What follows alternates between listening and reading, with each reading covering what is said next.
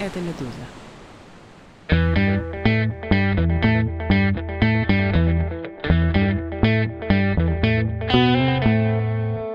Здравствуйте, это «Что случилось?» Подкаст о новостях, которые долго остаются важными. Мое имя Владислав Горин. Сегодняшний эпизод о гражданских структурах в России, которые помогали и помогают беженцам с Украины, и которые сейчас тоже, видимо, стали мишенью для репрессивного аппарата в Российской Федерации. Повод на волонтеры из Белгородской области, который помогал украинским беженцам вернуться на родину, завели дело о госизмене. Перед этим его обвинили в хранении оружия и два раза отправили в спецприемник. Про этого человека человека нужно отдельно будет поговорить. И, кстати, с кем, с кем мы сегодня разговариваем. Рад представить Регина Гемалова, журналистка издания «Верстка». Здравствуйте. Здравствуйте. Про беженцев из Украины предлагаю напомнить сперва, что там происходит, эм, каков вообще масштаб этого явления. Из-за войны я смотрю сейчас на ООНовские данные. 6 миллионов 287 тысяч человек выехали из страны. Есть еще внутренне перемещенные лица. В Европе из этих 6 миллионов почти 300 тысяч 5 миллионов 895 тысяч. Границу РФ и Беларуси пересекли около 3 миллионов человек. И говорю именно про тех, кто пересек, потому что нам для разговора это важно, хотя немало осталось, зарегистрировалось внутри страны 1 миллион 300 тысяч человек на Россию и Беларусь. Это, повторюсь, ООНовские данные, они, может быть, не самые свежие, но, кажется, им можно верить, во всяком случае, для понимания масштаба они могут быть вполне полезны. Про этих людей вы, дорогая Регина, писали, хочется не о цифрах, а о том, кто это и как, куда едут, и что за гигантское движение людей, как оно выглядит, если смотреть смотреть не на столбцы цифр на сайте одной из ООНовских структур, а вот по-человечески. Да, на самом деле очевидно, что это люди, которые бежали из-под бомбежек, люди, которые выезжали из оккупированных зон, из городов. И единственным пунктом, через который они могли покинуть зону оккупации или покинуть зону обстрелов, на тот момент оставалась Россия. Мы говорим в этом случае не только про жителей Мариуполя, Донецкой и Луганской областей, новооккупированных территорий этих областей, но в том числе и про жителей Запорожской области, Херсонской области.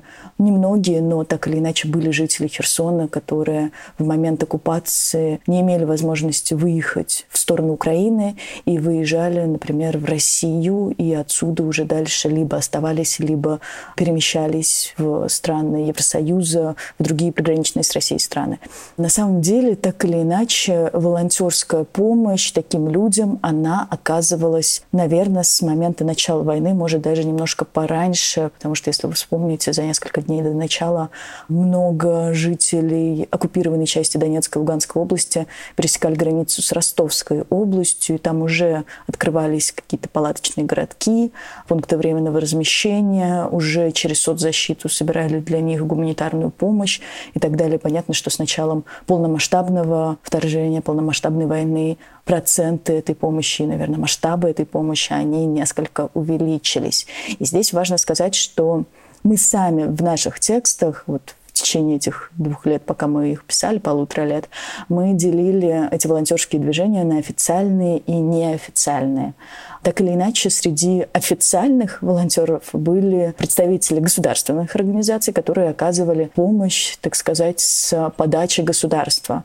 Это молодежное движение «Единой России», региональные епархии, различные проекты, там, например, проект «Мы вместе», который был запущен еще в период коронавирусного локдауна силами ОНФ, Организации волонтеров-медики, Ассоциации волонтерских центров. Также к таким организациям относился, например, Красный Крест, ее национальная организация, созданная в России на государственном уровне, они все, и в том числе Красный Крест, предоставляли людям гуманитарную помощь в виде одежды, каких-то препаратов, продуктов питания и так далее, но с ними возникали различного рода конфузы. Например, наши собеседники рассказывали, что среди гуманитарной помощи Красного Креста они находили, например, футболки с Путиным и кружки с буквами Z, и это буквально выдавалось людям, которые там еще накануне бежали из-под бомбежек. И с симпатией, конечно, в некоторых пунктах выдачи тоже были свои проблемы. Украинцы рассказывали про хамское отношение, выдачу заношенных вещей и белья. В некоторых случаях гуманитарной помощи не хватало катастрофически. И на фоне всего этого, на фоне, я не скажу, что прям такого ужасного отношения, но так или иначе оно было не самым идеальным. На фоне всего этого появлялись, как мы их назвали, независимые волонтерские группы. Мне даже сложно назвать их организациями на самом деле, или какими-то движениями, потому что это децентрализованные и независимые действительно группы людей. Люди объединялись в чатах и помогали адресно. Например, в начале это мог быть небольшой чат из друзей и знакомых, которые узнали, что в их районе, в районе их города живут беженцы. Им нужны, например, подгузники или нужно пожилого человека довести из одного ПВР в другой. И здесь важно говорить, я говорю беженцы, используя этот термин как юридический в коннотации статуса этих людей на территории Российской Федерации, ни в коем случае не используя его как политический термин обозначения украинцев, вывезенных в Россию. Вот. И такие группы чаты, они в какой-то момент начали разрастаться до тысячи участников. Независимые волонтеры продолжали помогать адресно, увеличивая географию такой помощи. Тем, кто хотел уехать из России в Европу, например, помогали добраться до границы. Тем, кто оставался, помогали наладить жизнь уже непосредственно на месте – и многие из волонтеров, которые участвовали в такой помощи, рассказывали нам, что главная причина, по которой они присоединились, хотя на тот момент в России уже была введена цензура, уже были фактически уничтожены независимые СМИ на территории страны, тем не менее люди помогали, организовывались. И по их словам, главной причиной тому была эмпатия и желание хоть что-то сделать для тех, кто был вынужден бежать от российских бомб. Постепенно даже, я бы сказала, довольно стремительно эти волонтерские группы начали сталкиваться с давлением. Тот кейс, который вы описали, на самом деле он не первый и не единственный. Наверное, с обвинением в госизмене это одно из первых дел, если не первое, но в целом сам факт давления на таких независимых волонтеров, он фиксировался как минимум с апреля 22 года, то есть мы видим, что конец февраля, начало войны, появляются волонтеры, а в апреле уже отдельно взятые люди сталкивались с давлением, например, в те же даты Неизвестные изрисовали двери пенсионерке Ирине Гурской и юристу Игорю Жулимову, которые собирали гуманитарную помощь перевезенным гражданам Украины, размещенным в Пензе.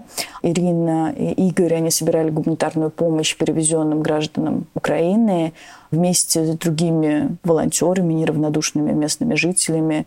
И также неизвестные оставили надписи на их дверях, в которых волонтеры назывались, например, пособниками нацистов.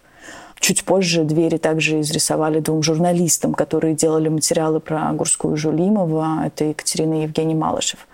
После этих событий, собственно, Гурскую вызвали на беседу в полицию. И на этом фоне другие независимые волонтеры в Пензе, которые работали вместе с ней, занимались помощью украинцам, они объявили о прекращении работы и заблокировали все свои счета для пожертвований. И таким образом помощь независимых волонтеров в Пензе, она практически сошла на нет, остались какие-то отдельные инициативы отдельно взятых людей, но это уже перестало быть на каком-то довольно постоянном уровне или в каких-то более-менее масштабах города. Это все сократилось до сугубо адресной поддержки конкретных людей и конкретных инициатив. А в мае, например, 22 года из-за давления полиции работу прекратили, в том числе волонтеры в Твери. Одна из этих волонтерок, Вероника Тимакина, она рассказывала нам, что силовики, например, приходили в ПВР, где были размещены украинцы, и расспрашивали их о том, не занималась ли девушка некой агитационной деятельностью, не фотографировала ли она их и не предлагала ли им вступить в какую-либо партию. На самом деле звучит совершенно ужасно, адски и максимально оторвана от реальности, по словам самой этой девушки, потому что на деле она со всего города собирала одежду, обувь, те же самые подгузники, детское питание привозила людям, чтобы им фактически было во что одевать детей, что есть самим. А у них спрашивали про некоторую агитационную деятельность, что вкладывали силовики в это понятие, до сих пор не очень понятно. Причем незадолго вот до таких визитов в ее доме прошел обыск по уголовному делу о распространении фейков про армию. и саму волонтерку сделали в этом деле свидетельницей. Ну, собственно, все это давление стало для нее поводом для того, чтобы прекратить какую-либо деятельность и впоследствии уехать из страны. Таким образом, после них помощь в Твери оказывали уже исключительно государственные волонтеры, либо, опять-таки, отдельно взятые люди, которые по собственной своей инициативе там, собирали одежду, обувь, продукты и довозили до конкретных точек, до конкретных ПВР конкретным людям. А по сути, еще раз повторю, все, чем занимались эти люди, это публично собирали либо деньги, либо вещи, либо продукты, либо лекарства для украинских беженцев. И, вероятно, это и становилось одной из причин их преследования. Ну, это лишь мои догадки, мы можем судить об этом, исходя из происходящих событий. Часть людей тогда ушли, другие продолжали работать анонимно или старались не сильно отсвечивать. Так прошел, собственно, 22 год. Украинцы потихоньку сами начали работать, снимать жилье, выезжать из ПВР, налаживать жизнь. Но вскоре, как мы помним, в России появились вынужденные переселенцы. Это жители приграничных районов, чьи деревни, города, села оказывались под обстрелами такая группа нуждающихся в волонтерской помощи, она появилась еще летом 22 но в 2023 году их число значительно выросло, причем там примерно через год. В конце мая, как раз в начале июня 23-го, город Шебекино в Белгородской области оказался под длительным обстрелом, и тогда власти эвакуировали жителей в Белгород. И если мне не изменяет память, за несколько часов они заполнили Белгородский ПВР, расположенный в одном из спортивных комплексов города, там на несколько сотен мест. И, собственно, людей было действительно много. В тот период волонтеры также активно помогали эвакуировать и размещать уже вынужденных переселенцев. Как нам рассказывала одна из волонтерок, люди просто на своих машинах собирались, ехали на границу, пока их пропускали на границу с этим городом, либо просто с трассы забирали людей, довозили их там до своих домов, до того же самого ПВР. Это тоже была такая человеческая общая эмпатия. Среди этих волонтеров были как официальные там на территории этих ПВР, так и неофициальные люди, которые услышали о том, что происходит в их области. И что здесь примечательно, что лично меня, ну, если не повергло в шок, то достаточно удивило, Одна из волонтерок нам рассказывала, что в помощь к шебекинцам подключились украинцы, которые год назад сами выезжали из-под обстрелов, а теперь помогали россиянам, оказавшимся в аналогичной ситуации. Такая общечеловеческая эмпатия.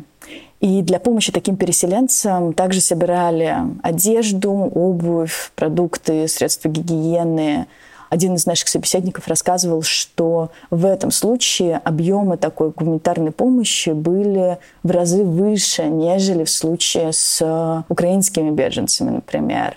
Сложно сказать, почему. Это тоже оценка человека, который был свидетелем этих событий. Насколько объективно к ней можно относиться, это, конечно, другой вопрос, но так или иначе несколько людей нам сообщали, что да, и гуманитарную помощь привозили, другие люди и организации активнее, но и сами люди при этом вели себя по-другому. То есть они понимали, что они граждане этой страны, они могут от нее что-то требовать, и в том числе требовать, например, от волонтеров, которые в большинстве своем довольно удивлялись таким требованиям. И тем не менее волонтерские группы в течение всего этого времени продолжали работать.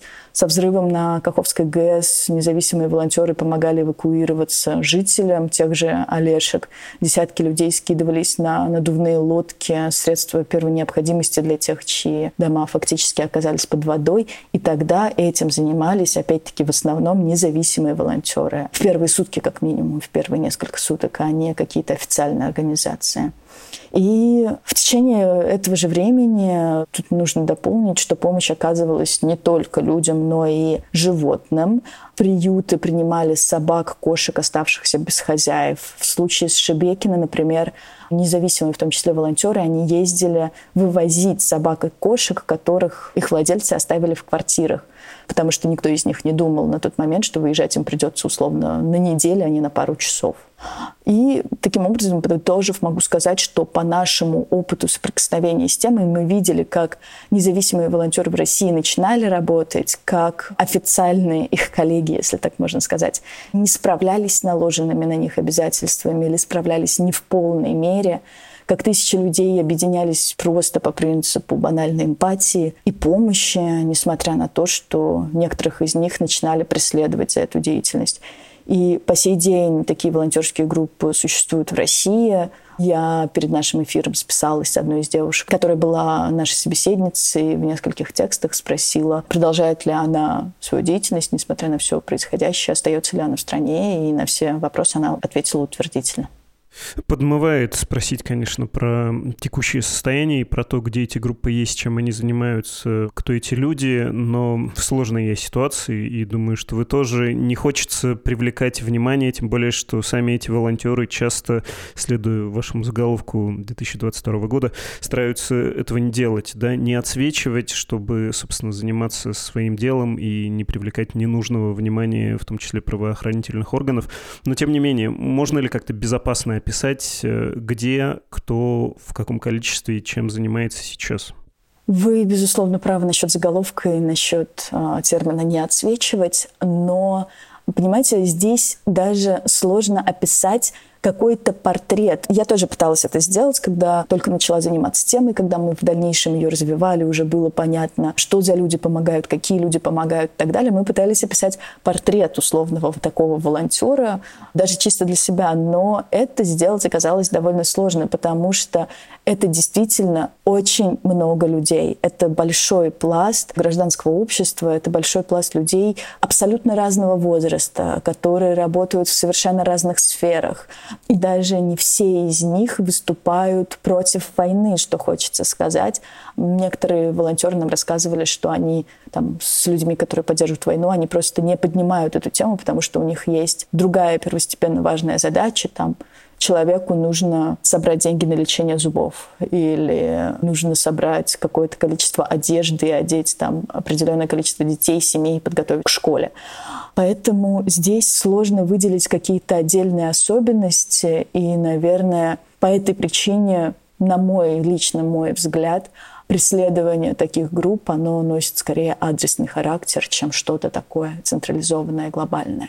Я потом все-таки рискну спросить вас про эту генерализацию, и мне кажется, что там есть некоторая, если не классовая, то идеологическая ненависть, и государство понимает, что в эту волонтерскую деятельность включились многие как раз антивоенно настроенные люди, и что это для них э, выход вот этих эмоций. Хорошо, что вы это заявили, можем потом вернуться, и вы развернете свою мысль, но прежде хочется все-таки про географию и про текущую деятельность, и в том числе вот сейчас читаешь новости и видишь э, Финляндия, Эстония в связи с тем, что из Российской Федерации каким-то удивительным образом сами, наверное, да, граждане Йемена или других стран подходят к погранпереходам, и эти страны вдоль Балтийского моря границу могут закрыть, но изрядная часть волонтеров на северо-западе, они же занимались тем, что помогали как раз через э, скандинавские страны, через страны Балтии выехать украинцам, которые в России не хотели оставаться.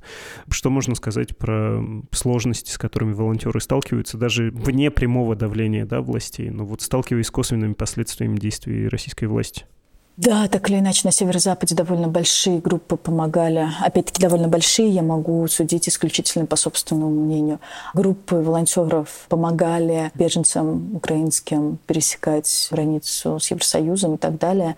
Но сейчас, видимо, это пересечение границы может быть несколько затруднено. Но я не могу сказать, что всегда эта граница проходила как-то легко или что там не возникало вообще до этого момента никаких сложностей нет. Эти сложности возникали. Например, мы помним историю украинца Ильи Гибескула, который из Калининграда пытался пересечь границу с Евросоюзом.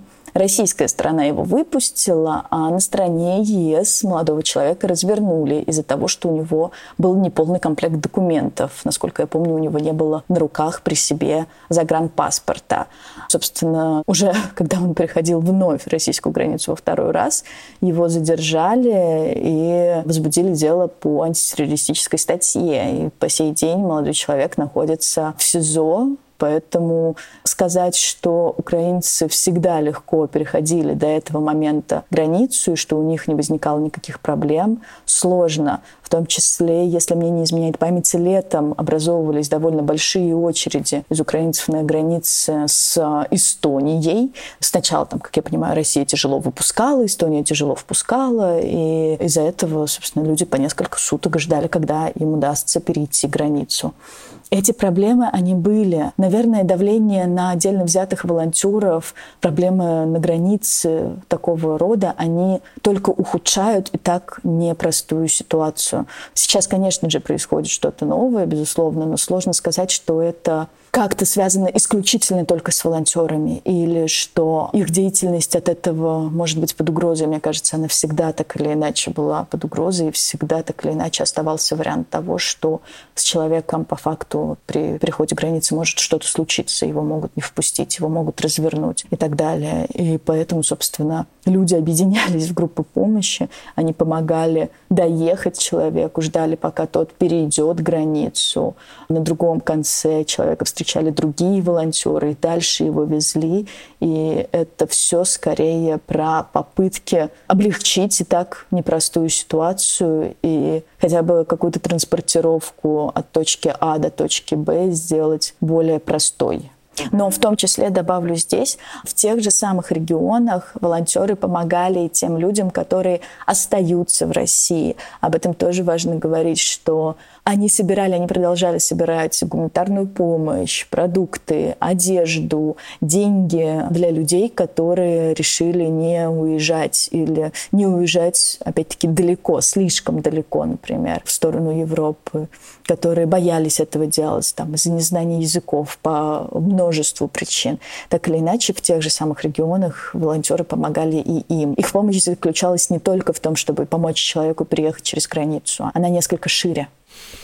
Понятно. Я предлагаю постепенно переходить к выводам, но все-таки нужно задержаться на истории волонтера, с которого мы начали разговор, истории, которая стала поводом для нашей беседы. Зовут этого человека Александр Демиденко, ему 61 год, на «Медузе» на днях был о нем текст, в других изданиях тоже про него писали, и «Медуза» в том числе вроде саммари что-то делала.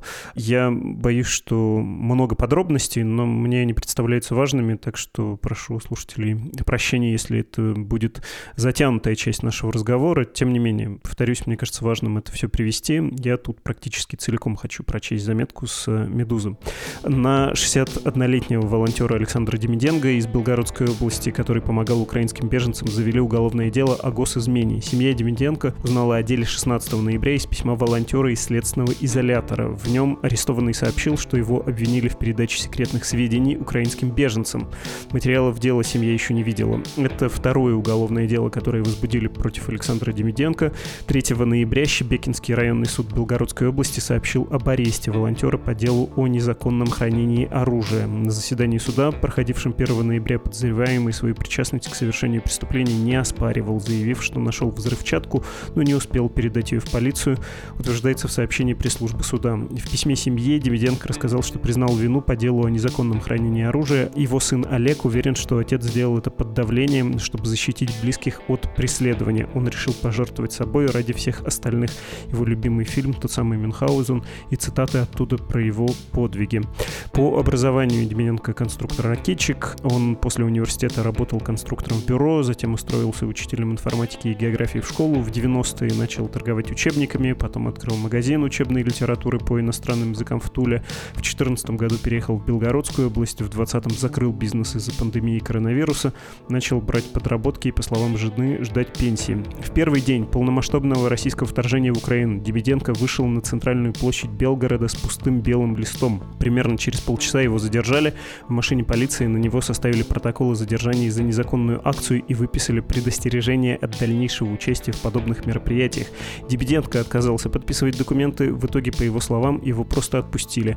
А весной 2022-го Демиденко стал волонтером. Он помогал украинским беженцам добраться до контрольно пропускного пункта Колотиловка из Белгорода. Как писала русская служба BBC, он также предлагал беженцам, которые не успевали или не могли пройти через КПП, оставаться в его частном доме. По словам Демиденко, с мая 2022 года в его доме останавливались до 900 человек, которым нужно было где-то переночевать или у которых были проблемы с документами.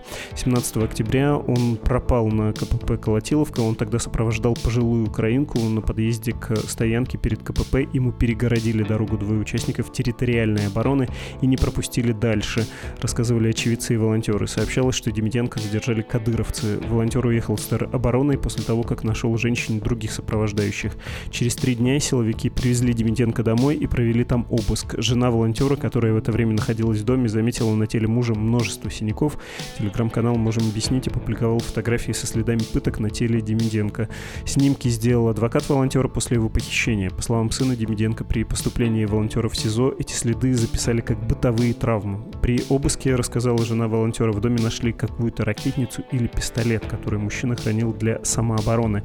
Белгородское издание «Пепел» сообщает, что во время обыска также были найдены граната и взрыватели. Муж нередко выкапывал на нашем участке находки времен Второй мировой, сделал дома небольшой музей. Полицейские могли что-то из этого изъять, что посчитали якобы опасным, пояснила супруга Наталья.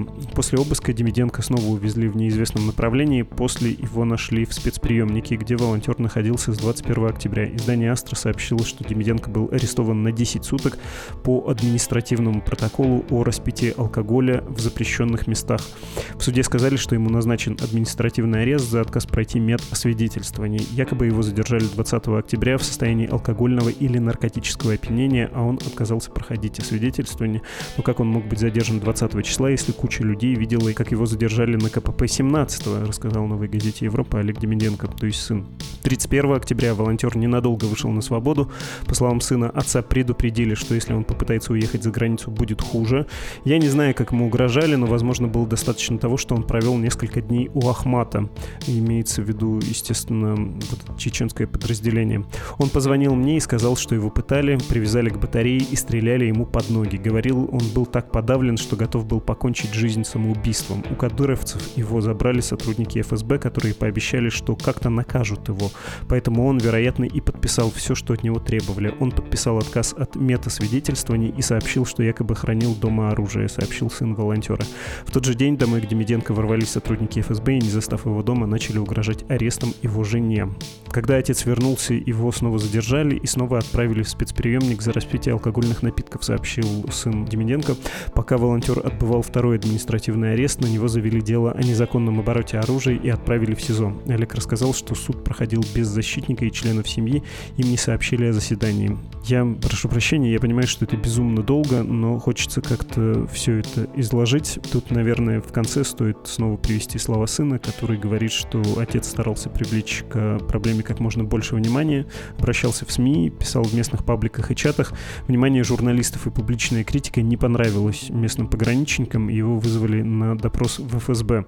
Эм, что вы про это думаете? Я понимаю, как безумно долго это все звучало, но мне кажется важным вот эти подробности, чтобы были приведены, потому что это очень странная история. И если мы стараемся не привыкать к тому, что происходит в России, по-прежнему считаем нормальным и ненормальным, а не начинаем отмахиваться от этого как от какой-то экзотики. А, ну это же Россия, там медведи по улице ходят, а силовики каждый день кого-то задерживают. Нужно, наверное, не переставать этому удивляться. Меня в этом тексте, который я монотонно читал, не перестает удивлять, что человек вышел с белым листком и за это получил неприятности. Занимался волонтерской деятельностью, помогал людям, пострадавшим от войны, по большому счету вернуться на родину, ничего такого не делал. И за это у него масса неприятностей и два уголовных дела, одно из которых по госизмене. Еще раз могу попросить прощения за такое долгое изложение, но меня это все еще изумляет. Вы что думаете, это показательный случай? Это вот как силовики хотят, чтобы волонтеры думали про правила игры в современной России, или это все-таки исключение из правил, и тут слишком, ну, активный человек. Не надо было протестовать, не нужно выпендриваться, нужно идти на диалог, нужно не отсвечивать. Да, я согласна с тем, что это совершенно адская история. И, конечно, нельзя ни в коем случае забывать о том, что нормально, а что ненормально. Ничего в ней, как мне кажется, ненормально. За исключением действий самого Дивиденко, который пытался хотя бы что-то сделать. Но, опять-таки, я не могу сказать, что мы в течение всего этого времени фиксировали массовость таких случаев.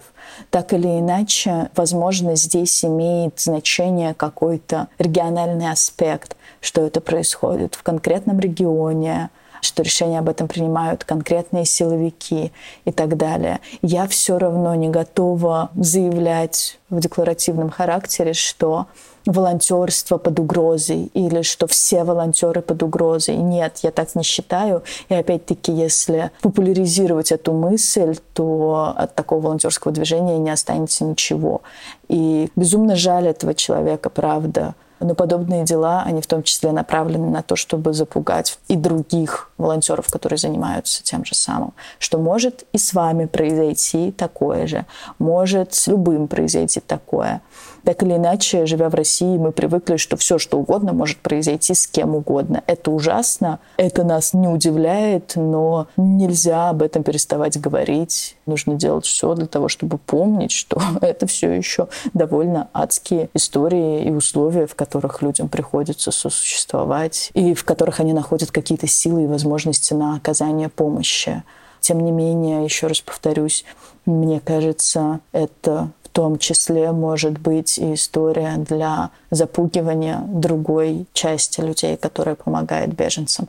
Относительно шебекинцев, относительно белгородцев, у них все-таки есть сложившиеся более-менее независимые волонтерские структуры, которые занимаются делами беженцев, которые им помогают.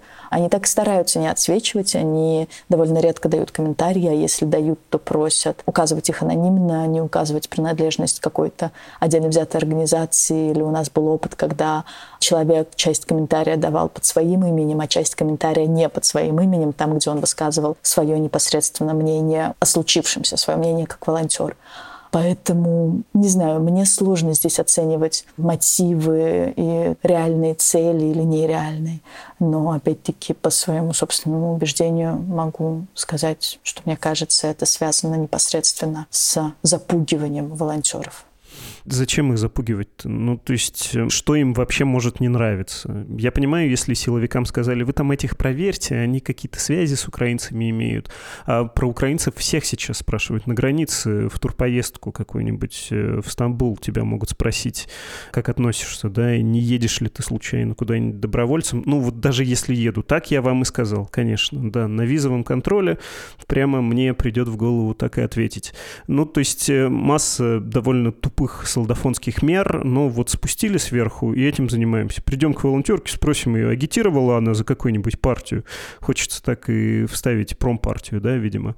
Ну, реально, дает каким-то троцкистским заговорам. Серьезно, в России в 2023 году какая-то партия. Ага. Интересно. Ну, то есть это, с одной стороны, может быть чистая формальность, а с другой стороны, ну, ощущение, что а что вы активничаете? Волонтеры — это какие надо волонтеры? Это вот э, заходишь в Google и вбиваешь «своих не бросай», читаем, и вот там вылезает муниципальные волонтеры, студенческие какие-то организации сверху созданные для того, чтобы поддерживать наших ребят на фронте, и там и кого скажут, того и поддерживать в заданных рамках. А вот это вот самовольство, оно всегда подозрительно. В общем, я понимаю, что тут э, заговариваюсь и забалтываюсь, но тем не менее, если редуцировать вопрос, это исполнение каких-то формальных номеров, когда к волонтерам приходят, или действительно власть серьезно обеспокоена, что есть такая низовая организация, и тем более людей, которые сочувственно относятся к кому? К украинцам. Не антивоенное ли это движение потенциально? У меня пока не хватает экспертизы для того, чтобы сказать, действительно ли власти этим обеспокоены или нет. Возможно, нам стоит задаться этим вопросом и отдельно его проанализировать на этот счет. Но опять-таки то, что мы видим пока что, конечно, это демонстрирует некоторую обеспокоенность. Почему, условно говоря, к тем же волонтерам из Красного Креста или из «Мы вместе» не приходят с такими вопросами, а приходят к независимым группам, к людям, которые помогают сами потому что хотят, или помогают адресно. Такие вопросы возникают так или иначе. Возможно, опять-таки, что это инициативы отдельно взятых силовиков для поднятия показателей выработки. Возможно, это общая политика, которая так или иначе сейчас будет экстраполироваться на остальные регионы. Мне сложно оценить здесь сейчас, чем это может являться. Но учитывая, что таких случаев все-таки, еще раз повторюсь, не очень много, что пока что они выбиваются из общей картины, что всего независимых волонтеров по стране тысячи, и они правда по сей день помогают. Они помогают в том числе, когда они или если они уезжают за границы России. Они продолжают сборы денег, они продолжают оказывать помощь. Поэтому не знаю, у них есть на это возможность. Люди это делают, люди пытаются что-то делать. И не всех из них преследуют. Отлично, спасибо за подробное объяснение и за взвешенность. Действительно, медиа так устроены, и хочется, чтобы потом можно было написать хлесткий заголовок, как-то формулировать, что вот вообще, вот оно началось, а эти власти, а вы весьма сдержанно и аккуратно формулируете. За это вам отдельное спасибо, дорогая Регина. Спасибо.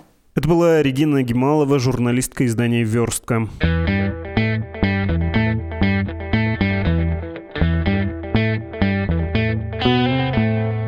Время прощаться и время признать ошибку. Когда мы говорили с Региной Гемаловой, я вспомнил вдруг, что было письмо, которое я забыл привести, оно важное, про выпуск о беженцев из Газы. Мы тогда разговаривали с Русланом Сулеймановым, и я там для того, чтобы сравнить количество людей, которые внутри сектора перемещаются, вспомнил про украинских беженцев и, как совершенно верно указал нам слушатель по имени Синовер, ну или так он подписался, надеюсь, я правильно сделал ударение в вашем имени, я неверно провел сравнение, потому что, как вы совершенно правильно пишете, он калькулирует отдельно цифры беженцев, тех, кто покинул страну, и внутренне перемещенных людей. Так что на конец мая 2022 было зарегистрировано 6 миллионов беженцев из Украины и 8 миллионов внутренне перемещенных лиц, то есть в сумме 14 миллионов перемещенных лиц, и сравнение 6 миллионов с... сколько там было? 2 миллиона, да, кажется, в Газе, совершенно некорректно. Я признаю это. Спасибо, что указали на ошибку, и рад, что вы такой внимательный слушатель. Еще раз благодарю вас за то, что и нас делаете лучше, внимательнее, указываете нам на недостатки. Будем стараться лучше. Также хочу поблагодарить всех, кто подписался на канал подкасты Медузы в YouTube. У нас там теперь пройдена граница по подписчикам в 100 тысяч. Серебряная кнопка, наверное, должна прийти. Вроде не так уж много, но приятно. Тем более, что это одна из платформ в условиях перманентных блокировок, которая может выступать альтернативой. Понятно, что вы можете слушать подкаст «Что случилось» и другие подкасты Медузы в Apple Podcasts, в Spotify, в Кастбоксе, на других платформах и на самой Медузе, ее сайт и приложение, которые, кстати, умеют обходить блокировки это тоже платформа, самая нам понятная, подконтрольная, наиболее предсказуемая. Но тем не менее, периодически российские власти пытаются блокировать. И вот недавно на днях это было наш контент. И если у вас есть возможность быстро перейти на другую платформу, это и вам хорошо. Ну и нам, конечно, приятно. Мы же не для пустоты работаем, не для обогрева вселенной, а для вас. Так что если вы вдруг еще не подписались на YouTube, можно это сделать. Будете 100 тысяч каким-то первым первым, вторым, 33-м. Ну и кроме того, если у вас вдруг нет еще приложения Медузы в телефоне, установите, пожалуйста, потому что, повторюсь, даже в России можно будет получать от нас сообщения, читать наши материалы, слушать наши подкасты, поскольку приложение так хитро устроено, что учится обходить блокировки, и постоянно мы ведем вот эту борьбу с Роскомнадзором и другими цензурными ведомствами в Российской Федерации. А, и чуть не забыл, говоря про платформы, у нас же есть еще Telegram, главный канал Медузы там, называется Медуза Live. Туда тоже выкладываются аудиофайлы подкастов, там тоже можно все слушать. Жаль, статистику прослушиваний этих файлов мы не видим, но главное, что вы от нас получаете контент, что вы можете нас услышать.